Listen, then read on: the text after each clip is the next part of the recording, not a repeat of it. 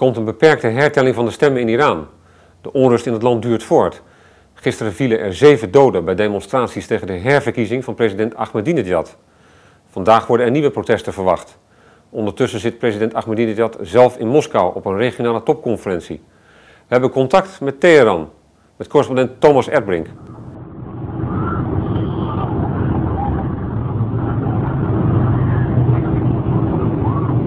Thomas Erbrink, correspondent in Teheran. Wat moeten we denken van die beperkte hertelling die de Raad van de Hoeders van de Grondwet wil? Nou, ik denk dat dat uh, zeker een interessante ontwikkeling is, maar dat het niet beslissend gaat worden in deze strijd tussen het kamp van Mousavi en het kamp van Ahmadinejad. Um, je moet het zo zien dat de hoeders niet alle stemmen zullen gaan, stemmen, gaan, gaan tellen, maar alleen een bepaald aantal uh, uh, stemmen. Zoals bijvoorbeeld uh, in specifieke gevallen die de kandidaten van tevoren moeten aangeven. Nou, dat is niet genoeg voor de oppositie, dus die zullen waarschijnlijk er geen genoegen mee nemen. Dus er is geen sprake van dat die hele verkiezing al ongeldig kan worden verklaard? Nou, dat is zeker wel de eis van, uh, van, de, van de oppositie. Um, maar ja, er is hier een machtsstrijd gaande. Er zijn duidelijk mensen die willen dat uh, president Ahmadinejad aan de macht blijft. Um, en, er zijn ook, en die zeggen, luister, president Ahmadinejad heeft sowieso gewonnen. Nou, als ze daar zo zeker van zijn, dan is het natuurlijk geen enkel probleem om alle stemmen te hertellen. Of om de verkiezingen opnieuw, op, uh, op, opnieuw te gaan houden. Toch spreekt de hoogste leider Ayatollah Khamenei nu ook andere taal. Zaterdag noemde hij de verkiezingsuitslag nog een, een goddelijk oordeel. Maar ook hij heeft nu opdracht gegeven tot een onderzoek naar verkiezingsfraude. Ja, we moeten niet vergeten dat, dat eigenlijk, hij, hij geeft opdracht tot iets wat volledig normaal is. Dat is alsof, alsof bij ons de koningin opdracht geeft dat de Raad van State een wet moet goed of afkeuren. Um, de Raad van de Hoeders van de Grondwet alle verkiezingen in Iran en controleert ook altijd op fraude. Het is niet de allereerste keer dat er fraude is hier.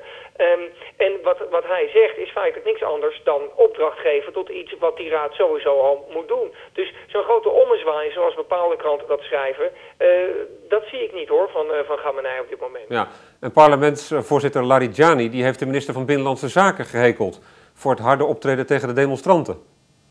Dat is wel een heel interessante ontwikkeling, vind ik. Kijk, uh, Larijani die, uh, die ontwikkelt zich meer en meer als een tegenstander van Ahmadinejad, hoewel die officieel uit hetzelfde kamp komt. Um, hij geeft nu het parlement, dat er ook al veel keren tegen Ahmadinejad heeft gestemd, opdracht om um, ja, eigenlijk het ministerie van Binnenlandse Zaken op een bepaalde manier de schuld te geven van de, van de rellen in Teheran. Dit terwijl Ahmadinejad zelf buitenlanders, zoals ik, buitenlandse reporters, de schuld geeft van de rellen in Teheran. Dus uh, er wordt heel erg met de schuld geschoven en uh, het kamp van Ahmadinejad, dat al klein was, uh, ligt steeds meer onder vuur. Ja. Kun je zeggen dat de steun voor Ahmadinejad nu afneemt? Um, ja, maar we moeten niet vergeten dat er een heleboel mensen zijn, uh, onzichtbaar achter de schermen, die heel machtig zijn en Ahmadinejad wel steunen. Dan heb ik met name over een, een aantal echte hardline geestelijke en ook uh, mensen binnen de revolutionaire garde, Irans ja, belangrijkste legeronderdeel, die, die hem heel erg steunen en die, die absoluut erop tegen zijn dat Mousavi de verkiezingen wint, want zij vinden hem een gevaar voor de veiligheid van Iran. Vandaag worden er nieuwe demonstraties verwacht van voor- en tegenstanders van Ahmadinejad. Gisteren waren er zeven doden bij felle protesten. Hoe is de sfeer in de stad nu? Nou, de sfeer is echt om te snijden hier. En met name die protesten waar je het nu over hebt, uh, kunnen wellicht voor grote problemen zorgen. Wat de, de regering heeft gedaan, uh, de regering heeft een boodschap uitgezonden via de staatstelevisie waarin ze hebben gezegd, luister, alle echte Iraniërs moeten zorgen dat ze om drie uur op het Valiasplein zijn. Dat is een centraal plein hier in Teheran.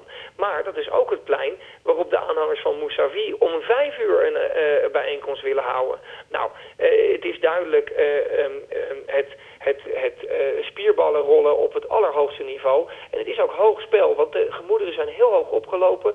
Aan beide kanten zijn slachtoffers gevallen, een doden zoals je nu ook zelf zegt. Dus men wil ook graag wraak nemen op elkaar. En dit lijkt er bijna op alsof het bewust deze twee groepen bij elkaar worden gebracht. Ja, en ondertussen zit Ahmadinejad in Moskou op een regionale topconferentie. Hij doet alsof er niets aan de hand is. Ahmadinejad doet ook alsof er niks aan de hand is. Ik was op een persconferentie bij, met hem twee dagen geleden en daarin zei hij... nou, mensen, de verkiezingen zijn voorbij. Het is tijd dat we nu samen hand in hand Iran gaan opbouwen. En wie er op wie gestemd heeft, dat doet er nu niet meer toe. We gaan samen voor een verenigd Iran. Nou, ook toen hij naar Moskou vloog, uh, vanochtend als ik het wel heb... Uh, heeft hij tegenover verslaggevers niet gezegd over de onlusten. Dus hij leeft een absolute droomwereld, of hij is het bewust aan het ontkennen en hij wil daarmee het beeld geven dat alles stabiel is in Iran en dat het allemaal goed gaat in het land. En nou, laten we wel zijn, dat is natuurlijk absoluut niet zo. Ja. Die stabiliteit is nog ver te zoeken, denk jij, de komende dagen ook? Nou ja, als je ziet dat de twee kampen die tegenover, tegenover elkaar staan eh, dat er geen duidelijke oplossing eh, is eh, om, om, om dit probleem in één keer even, even op te lossen.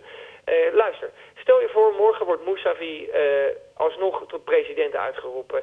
Nou, dat is een enorm gezichtsverlies voor degene die Ahmadinejad steunen. Zoals ik net al zei, erg machtige mensen in Iran. Daarnaast heeft de opperste leider al uh, en verschillende andere belangrijke leiders... die hebben Ahmadinejad al ge, uh, gefeliciteerd met zijn overwinning. Dus ook gezichtsverlies voor hun. en tegelijkertijd brengt dat een groep aan de macht waar de aanhangers van Ahmadinejad fel op tegen zijn. Nou, de vraag is nu, ehm, zijn zij bereid om die stemmen volledig te hertellen? En stel dat dat nou in het nadeel van Ahmadinejad uitpakt, zijn ze dan bereid om die macht uit handen te geven? Nou, ik denk van niet. Jij loopt ook tussen die demonstraties. Je bent nog een van de weinige Nederlandse journalisten in Teheran. Kun je normaal je werk doen? Nou, ik ben zelfs de enige journalist volgens mij in Teheran op dit moment. En uh, kan ik normaal mijn werk doen? Ja, het is niet uh, zoals in Nederland waar je met een politieperskaart uh, vrije en ruim baan krijgt.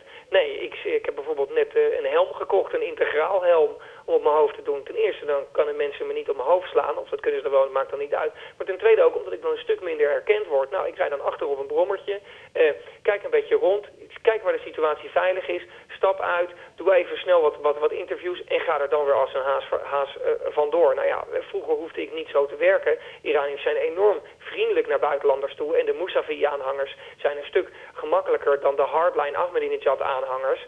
Um, natuurlijk heeft hij overigens ook aanhangers die helemaal niks tegen buitenlanders hebben. Laten we wel even wel wezen.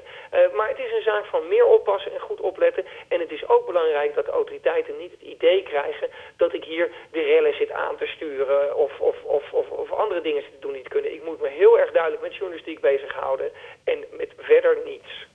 Oké okay, Thomas, we houden contact en kijk uit.